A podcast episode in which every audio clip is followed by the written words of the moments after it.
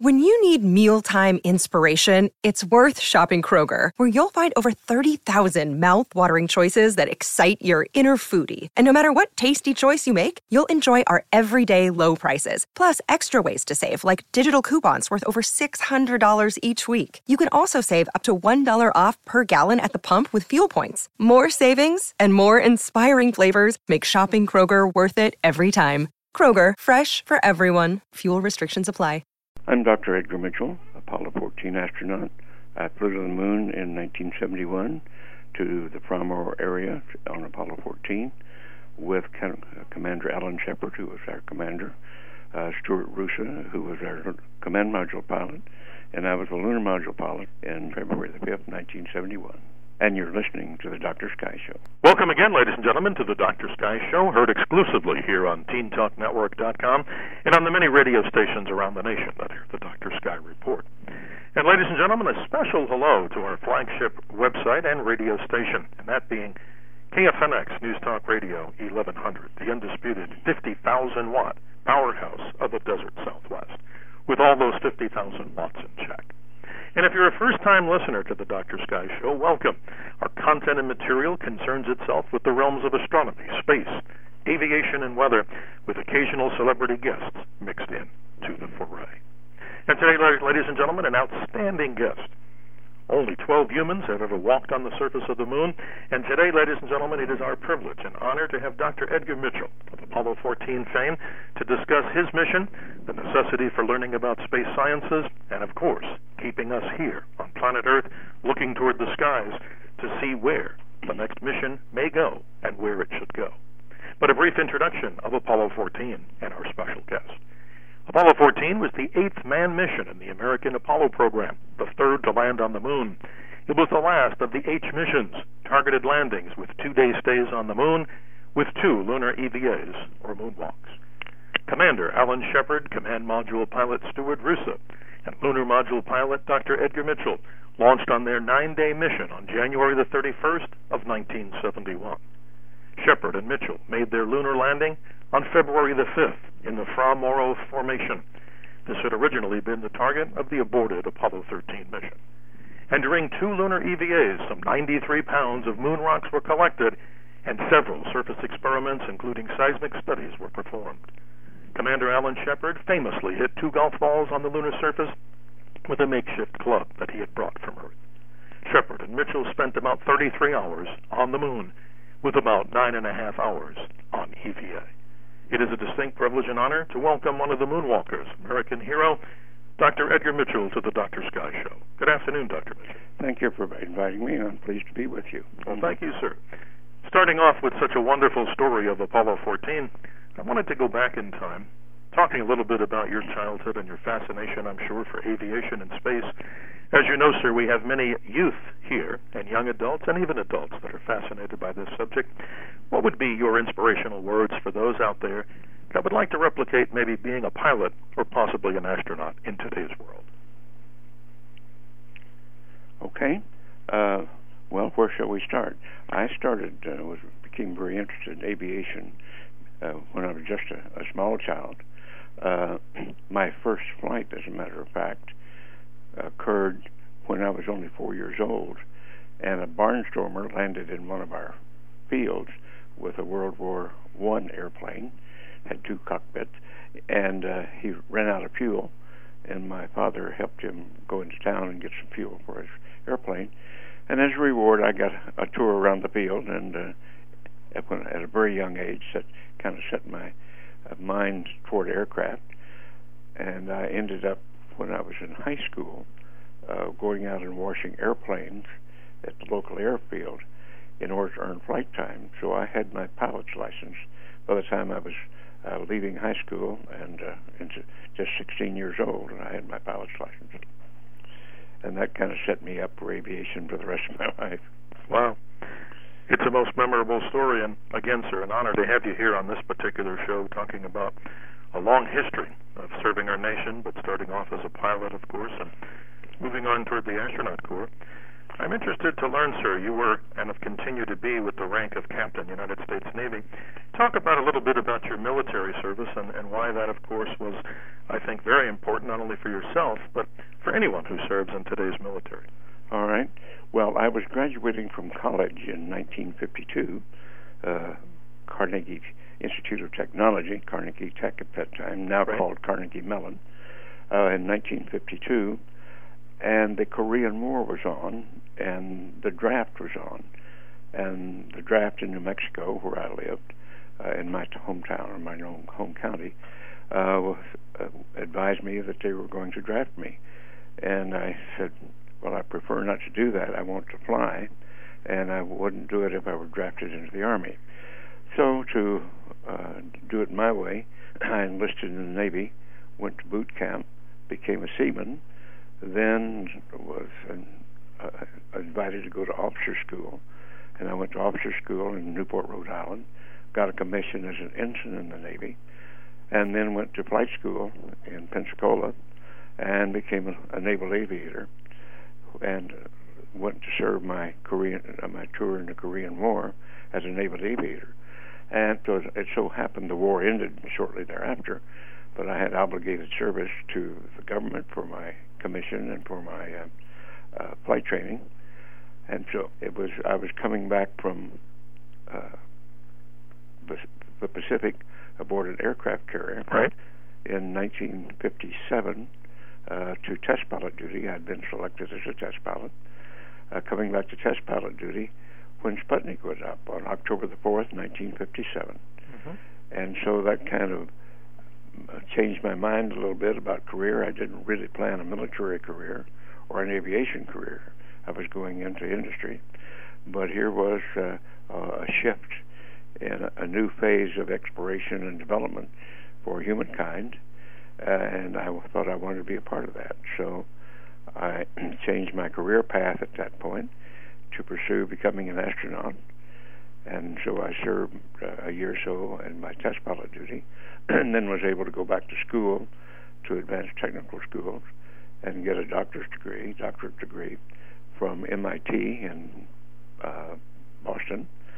And following that, I was subsequently, uh, after some more duty with the Air Force and the Navy, I was selected in 1968 into the Apollo program which set me up to go to the moon in 1971.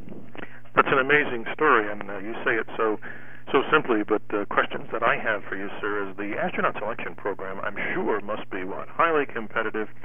They obviously want those that have what the right stuff, as we all hear, but that includes having the best of grades. But I think there's more to it than the audience maybe is not aware of you have to go through what? Vigorous physicals that even if the slightest thing is what? Wrong with you, at least on paper, that would be what? Possibly a disqualifier for being Well, possibly. Uh, yes, we all had, uh, I'm sure all of us had our little uh, points of uh, concern, but uh, all were, all of us were ba- basically in very, very good health. And we had both psychological and physical exams and uh, everything to go through. And like any uh, selection process for advanced difficult programs, the competition was very high. I think there were 19,000 candidates for our particular selection, of which uh, 19 of us were selected. So that would mean one out of a thousand uh, were selected in on our particular selection to go into the uh, astronaut program. Oh, it's very interesting. And moving fast forward, as you know, of course, sir, living the experience, uh, being on the surface of the moon with, of course, Commander Alan Shepard, is it fair to say then, in a lighthearted way, that the Navy, Navy veterans, basically were on the surface of the moon? You and also Commander Alan yes. Shepard, I also understand, uh, a Navy veteran too. Yes, and he was he was a graduate of Annapolis. He was a a, uh, a regular Navy. I I got I enlisted as of course as a reserve officer since I didn't go to Annapolis. But uh, yes, we were both Navy. That is true. This is interesting, and I'm just going through the history of the mission, which you know so well, sir. You were designated as the backup lunar module pilot for Apollo 10, and then, of course, flew here as we're talking today as the lunar module pilot on Apollo 14. I got to ask this, and I never had the chance to ask in our short interview that we did with you a few weeks ago, and I appreciate your time then as today. This particular experience, what is it like, if you can describe that to our audience? Lying on your back in those three couches, you and two other astronauts, of course, getting set to launch on probably what the most powerful rocket that we've ever developed. What is that feeling like, and what does it feel like upon launch?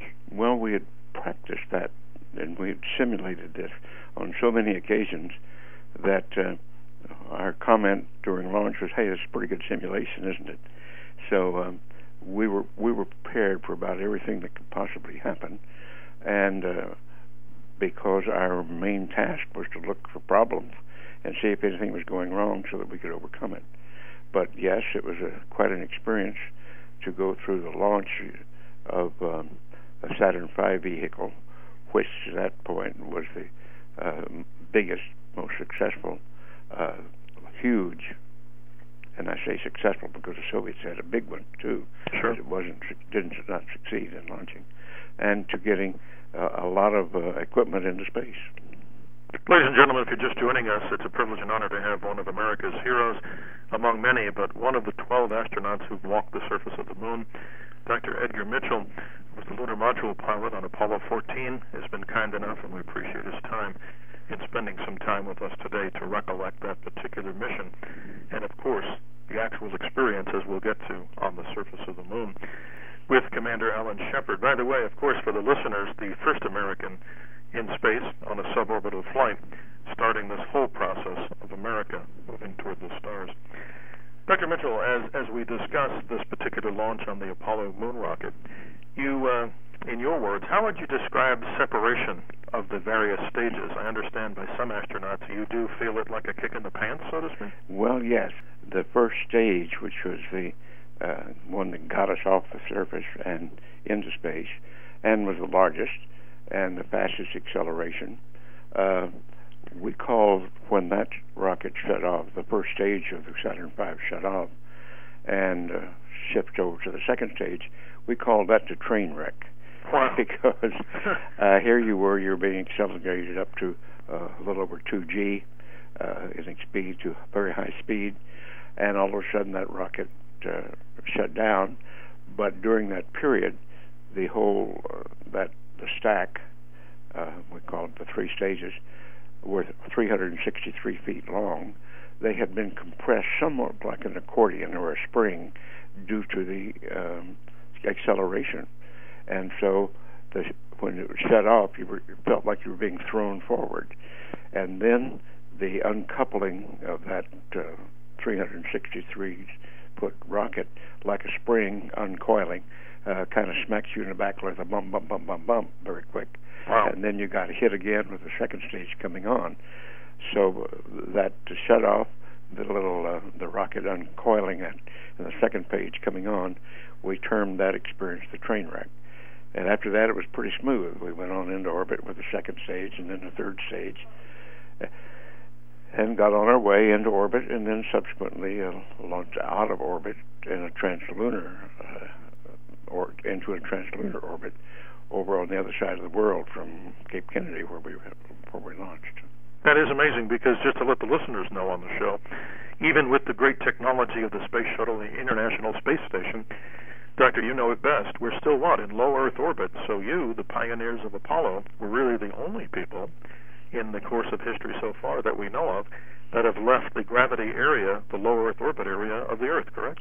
Right, and going out and into uh, the greater distance. That is true, and uh, we call that the translunar injection or the translunar orbit, where we were intersecting the orbit in its movement around the Earth, and um, it took us uh, virtually three days to get there, and to intersect the Moon and to go into orbit around that, just so we could do our lunar uh, exploration.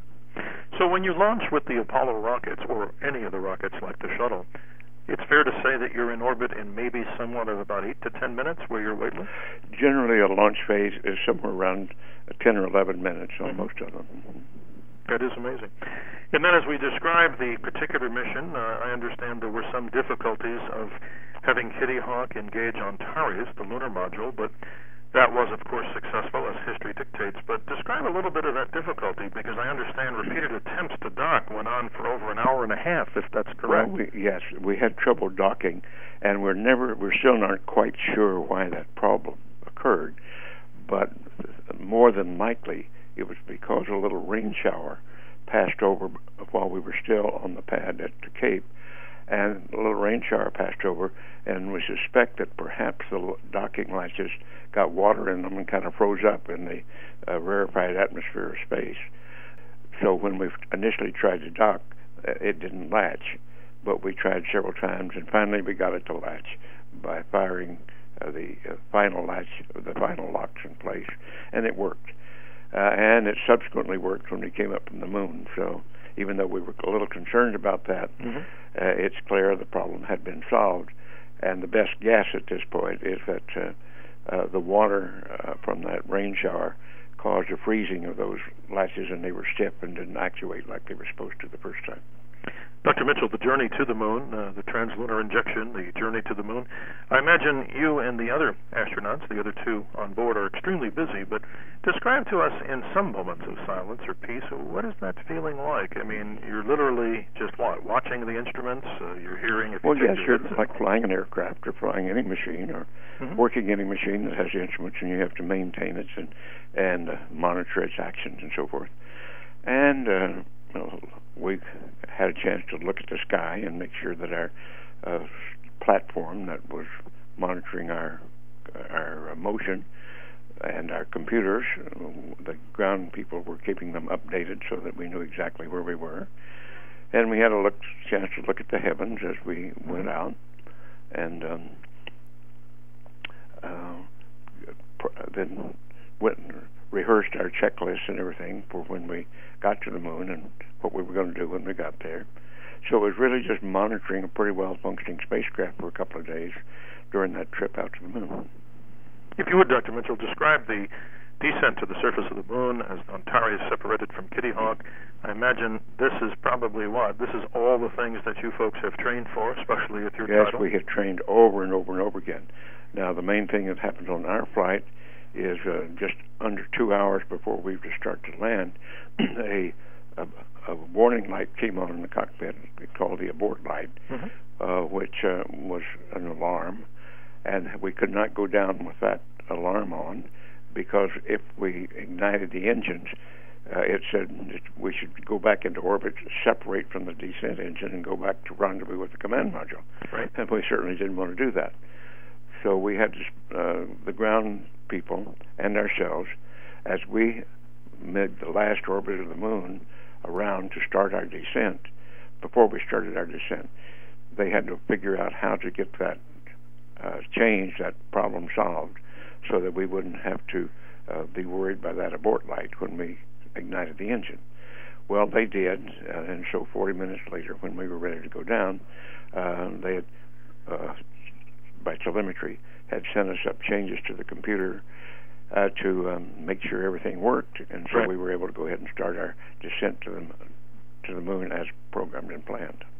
Let's describe the Fra Mauro formation. This is probably what some of the roughest terrain on the lunar surface, and also well, not really. Oh, really? No, no. Uh, we took things step by step. Mm-hmm. The uh, the early flight, the early Apollo 11 and 12 landed in the Mare area. Mm-hmm. Uh, in other words, down out in the flat flat space of the uh, the moon, and that's what you look at when you look at the about the equator and look at the moon directly. The the Fra Mauro area is called the highlands. In other words, just like moving from the uh, the desert up into the next level of plateau, not mountainous yet, mm-hmm. but um, moving up higher. The flights after us moved went into the more high level areas, but the Fra Mauro highlands was just that kind of a up, upland plateau, which had the same features. It had craters, it had lunar dust, which is mostly volcanic, um, and that sort of uh, challenge. But that's what the geologists wanted us, step by step, to move from the Mare area, which is the, the low desert area, up to the next step of the highlands, and then the later flights moved on up into even more rugged country in the valleys, higher valleys of the moon. Well, you both make it sound so simple. Uh, landing on the surface of the moon, I'm sure, is no easy task, especially with the simplistic technology, even though for its day was advanced. But describe to us, sir, when you and astronaut uh, Alan Shepard, Commander Shepard, got onto the surface of the moon, what was your feeling when you stepped down off the ladder? Describe to us in the more personal side, because well, it was this is of course it was quite uh, quite interesting to uh, first put foot on the moon, and we weren't we weren't really sure until we landed. See, the, the lunar module had very large foot pads on it instead Mhm. of wheels. It had big pads on it. Uh, they were a couple of feet across, no, a little longer, maybe three feet across, because we the lunar surface we knew could be very sandy and soft. And the designers in the early days, we weren't sure but what the lunar module would try to sink into that soft sand. Well, it didn't happen that way, fortunately. But um, so we landed very nicely and into this soft dust, and it, you did leave footprints when you walked on it, a few inches deep. Uh, so your footprints, as a matter of fact, are still visible on the moon. Uh, our footprints are still visible, as some later uh, orbital photographs have shown. Absolutely, Doctor. And I want to let people know that the images from the Lunar Reconnaissance Orbiter, the team I've interviewed, excuse me, the gentleman, Dr. Mark Robinson here Yeah. from ASU, I am so impressed with seeing and putting to uh, rest, I think, these crazy claims that we never went to the surface of the moon. As you know, Yeah, there's the footprints to prove it. there they are, and it's amazing that that little spacecraft can image in such great detail. About your EVAs on the surface of the moon with about nine and a half hours on EVA, Roughly. Yeah. what is what is this whole experience like? Because you're getting farther and farther away from Antares, the lunar module. You have a limited amount of uh, of uh, oxygen and a little limited amount, I'm sure, of energy to go out. But you did make it to Cone Crater, as we know. Yeah, was our, our first EVA, uh, the first four and a half hour EVA uh, that we're supposed to had a limit of five hours, Mhm. and we used up nearly all of it. The EVA was to set extravehicular period was to set up a science station out in front of the lunar module, Mhm. which we did, and which beamed back uh, data by telemetry Right. uh, that we set uh, the, the stations that we set up for the next 14 years before it was shut down. And as a matter of fact, the uh, my, uh, laser reflector that we put up there is still measuring, uh, getting laser reflections from Earth uh, that measure the precisely the distance of the moon from Earth at that point. Mhm. And uh, on our second EVA, yes, that was the trek up to Cone Crater, uh, which was two and a half kilometers away from us. And we wanted to get up there, and, and the geologists wanted us to collect samples all the way to the top of Cone Crater and bring them back, which we did, about 95 pounds of samples, dirt and rock, Sure. and take pictures of all sorts. And uh, we did that, and we got almost, we, well, we got to the top. We didn't really realize we were right on the edge of the crater until after we came back, and they took our photographs and showed that we were virtually right on the edge, except we couldn't see it because of the duning. See, that was the problem on the uh, on the surface of the moon, that the craters, kind of like sand dunes in our in our deserts, one crater and uh, lump, the edge of one crater, like a sand dune, looks about like every Right. other sand dune, and so you don't quite know what's on the other side. And here we were at the top of Cone Crater, wanting to get a look into it. We were collecting data Mhm. and wanted to get a like peeking into the uh, into Grand Canyon uh, and being right at the edge of it, but not getting a chance to deep look into it. Well, that was our predicament. We gathered our data, we collected all of our samples, and we wanted to take a look into Cone Crater, uh, which was turns out was just 30 feet over the next dune. Um, but they said, no, you're out of water and oxygen. You better come back now. So that's what we did. And you really don't want to come back, I imagine. We really didn't want to come back there. we wanted to take a look, but we just didn't get the chance. They were convinced us we were really out of water and, and time and and uh, oxygen. You know, I've always had, ladies and gentlemen, a fondness for the astronauts and the program, both men and women. Today, if you're just joining us, a real honor, an American hero, Dr. Edgar Mitchell, one of the 12 human beings who've walked on the surface of the moon. He's joining us here in an exclusive interview here on the Dr. Sky Show. He, along with Commander Alan Shepard, walked on the surface of the moon, as Dr. Edgar Mitchell was the lunar module pilot of the famous Apollo 14 mission to the moon, as we're discussing this. And Dr. Mitchell, some of the questions that I have here, this has always been, and I wrote down a couple that I've always been fascinated about, and here they are. Is it true that all of the Apollo landings happened when there was a low sun angle? And if that is true, could you have done the same type of landing when the sun was high, thus when we see a full moon? Or is the temperature too high for doing a landing at that time? Well, the point is, we did land in the early lunar morning Mhm. when the sun was low in the lunar sky, Uh, a couple of reasons. It allowed us to have, since we always landed from the east to the west, mm-hmm. uh, it allowed us to have a long shadow on the lunar module, so we could see see uh, ourselves approaching uh, the the surface better, and be able to get, uh, gauge distance better. So that that was the purpose of landing with a low sun angle, and from the east, so we'd have a good shadow. And it's also the fact that before the sun got too high, we always wanted to be off the uh, off the surface before lunar noon, because if the sun was that high in the lunar sky, it would be terribly, terribly hot.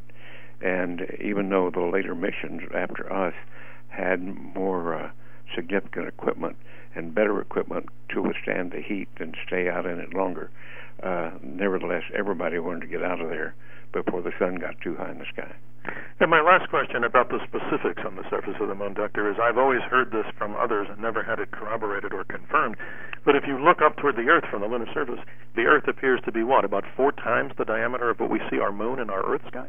Well, it is bigger because uh, it, it's a bigger planet. Mm-hmm. Um, uh, for our mission, it was directly overhead, and for most of the missions that landed, we we were not seeing a full Earth. We were only seeing a, uh, like the moon when it's in one of its phases. Interesting. Because in order to get get the moon so that the sun angle when we landed was correct for us, the Earth it was not in a position to give us a full Earth. The pictures we have of full Earth were made uh, actually uh, from Apollo's eight and ten. Uh, because they had a they had quite a different Earth uh, Sun configuration when they made their mission. And some of the great photos of Earth come from those missions. On our particular missions, the sun angle and the, the Earth did not look like the big, gorgeous Earth that we see on sure. some of them. At Evernorth Health Services, we believe costs shouldn't get in the way of life changing care, and we're doing everything in our power to make it possible. Behavioral health solutions that also keep your projections at their best? It's possible. Pharmacy benefits that benefit your bottom line? It's possible. Complex specialty care that cares about your ROI. It's possible. Because we're already doing it. All while saving businesses billions. That's Wonder made possible. Learn more at evernorth.com/wonder. No, it's fascinating, Doctor. And in the few minutes that we have with you, about ten, I do appreciate your answers on, on as we shift gears. You're probably one of the most unique astronauts in the sense that you have some very strong views, and, and I really, really salute you for this, sir. That as far as the concept of life in the universe, I'd like to not put words in your mouth, but uh, I think you're what? Generally more positive that within, say, 100 or 200 billion stars in our galaxy, that we may not necessarily be alone. Well, I think the evidence is building up uh, very strongly in that regard, in that direction, particularly as the telescopes, the Hubble telescope, and the various uh, observational instruments that we have available these days uh, have been looking at galaxies and, and star systems for now uh, in new ways for, for the last 20 some years or so, some even longer. And it's becoming quite obvious that the universe is much more uh, large with many, many more galaxies, galactic clusters, star systems, and planets than we ever thought before. And um, we can see things uh, that were just not possible uh, 50 years ago. And so it's, and there's no doubt in my mind that we're not alone in the universe. And furthermore, to any, any thoughts though on the Roswell situation? Well, I mean, I've covered that as a speaker there, as a, a man of just talking to people about the possibility of life. But I, would rather hear your answer to that. Well, I was just going to go into that. Yes, sir. Yes, I grew up in the Roswell area, and became interested since then, since um, and the Roswell areas were one of the at least modern incidents took place of alien visitation. And I, even though at that time I was still just a senior in high school and was going off to college, I wasn't really interested in that. But I become interested in later years, and uh, I've done a lot of research. I'm well known in the area. I've done a lot of. I know virtually all of the Western investigators in the UFO area and the alien technology areas. And uh, I have no doubt in my mind we're not alone. We have been visited uh, by several species and several civilizations, and it will go on, and it's becoming the evidence is becoming strong that they've been visiting us here for a very, very long time. Well, sir, I'm interested in hearing this, and I, our listeners are too. To me, I think that's very amazing that uh, a man who has all the scientific experience and a journey to the moon behind him, plus a lot of other military service, you firmly believe that that is a, an option on the table, and I, I appreciate hearing that because I think there's many out there that also would agree with you, sir. Well, and there's a lot of people out there do agree with me. Uh, I don't consider myself an original investigator in this area, but I have been briefed and I have been with uh, many of the very, very good investigators from both Europe and, and the United States that have spent uh, several decades here working on these issues. As you know, sir, back in 1973, you founded the nonprofit Institute of Noetic Sciences, and also the author of a phenomenal book that I'm going to recommend individuals read entitled The Way of the Explorer an Apollo astronaut's journey through the through the material and mystical worlds. And you can learn more about uh, our special guest, Dr. Edgar Mitchell of Apollo 14 fame, one of the 12 humans who's walked on the surface of the moon, by visiting his website at www.noetic.org and for his personal website, www.edmitchellapollo14.com. And in closing, sir, I just wanted to see if you could just take us down this path. We now have, in my opinion, I'm going to sound political here, but why not? Get your experience and, and answer. It's a it's a shame, in my opinion, that we do not seem to have a concrete, serious space program after the next two launches of the shuttle. As you know, there seems to be this large gap in there for manned exploration, and I'm hoping, uh, and I'd like you to answer, sir, what what is the hope for manned exploration beyond the shuttle launches? Oh, I think it will continue. We we must go into space. Uh, just as the our visitors have come here, I point out, even though it doesn't going to happen soon, I don't believe, our sun is going to burn out. We must become a universal species and be off of this planet and out of the solar system in the distant future. So our our long-term history is as celestial creatures out in the universe, uh, but that's not right away. But in the meantime, we can start most any time. We still can't go to Mars with manned missions. We've been there with unmanned missions, and we don't have the technologies yet available to do that. So it will continue. We we are going through a period right now of economic problems. We had virtually a world economic collapse three sure. years ago, and we're having to come back out of that. But I don't have any doubt but what in due course, uh, and I often say, we will go to Mars in due course. But when we go to Mars and look back at this tiny, tiny little planet we call Earth, and it'll be sound, sound kind of silly to say I came from the United States or Canada or England or Germany or Israel or so forth. No, we came from Earth, and we're not quite ready to do that until we quit uh, spending our time and our money and our efforts killing each other over whose God's the best God, mm-hmm. and border disputes and such, and learn to wo- operate cooperatively cooperatively, mm-hmm. we're not about to survive. So we've got to get past that one. And finally, Dr. Mitchell, what keeps Dr. Edgar Mitchell busy these days? I'm sure you have a full plate and describe some of the activities that you're involved with. Well, I'm involved in uh, a great deal of frontier research on precisely the issues we're talking about. Mm-hmm. How do we how do we get the sustainable energy that's represented in the so-called zero-point energy or vacuum energy, that from which all of our matter is created? Uh, that's an unfailing energy source, except we don't know how to tap it, and we don't know how to use it for space exploration or for any other type of uh, energy sources. But we've got to do that, and that's um, those are the types of frontier issues that I spend my time on. Well, Dr. Edgar Mitchell, I really want to thank you so much. An American hero, one of the 12 who've walked the surface of the moon and can actually talk about it and prove it, as we've done today, taking a journey beyond the Earth to the moon, and hopefully, with all of us listening and being positive, moving out to the stars and beyond. I want to thank Dr. Edgar Mitchell, our very special guest. He himself, along with his commander, Alan Shepard, he, of course, the lunar module pilot on this particular mission with command module pilot Stuart Roosa, made Apollo 14 happen. It goes into the history books. And I want to remind everyone if you're down at the Kennedy Space Center, I'm sure you would agree, Dr. Mitchell, the most beautiful exhibit lying on its side is this beautiful replica, actually, a rocket, it seems like it's ready to go, of what? The Apollo Saturn V. That's correct. Thank you so much, Dr. Edgar Mitchell of Apollo 14, one of the great moonwalkers and an American hero. We thank you so much, sir. If you'd stay on the line with us as we go to the bottom of the hour break. That concludes this exciting edition of the Dr. Sky Show, heard exclusively on TeenTalkNetwork.com and on many radio stations around the nation. And a particular hello to our flagship radio station, KFNX, News Talk Radio 1100 in Phoenix, and to all the affiliates around the nation. We thank you. And Dr. Sky always closes and reminds each and every one, and I'm sure Dr. Mitchell would agree, always remember to keep your eyes to the skies. Thank you, Dr. Edgar Mitchell.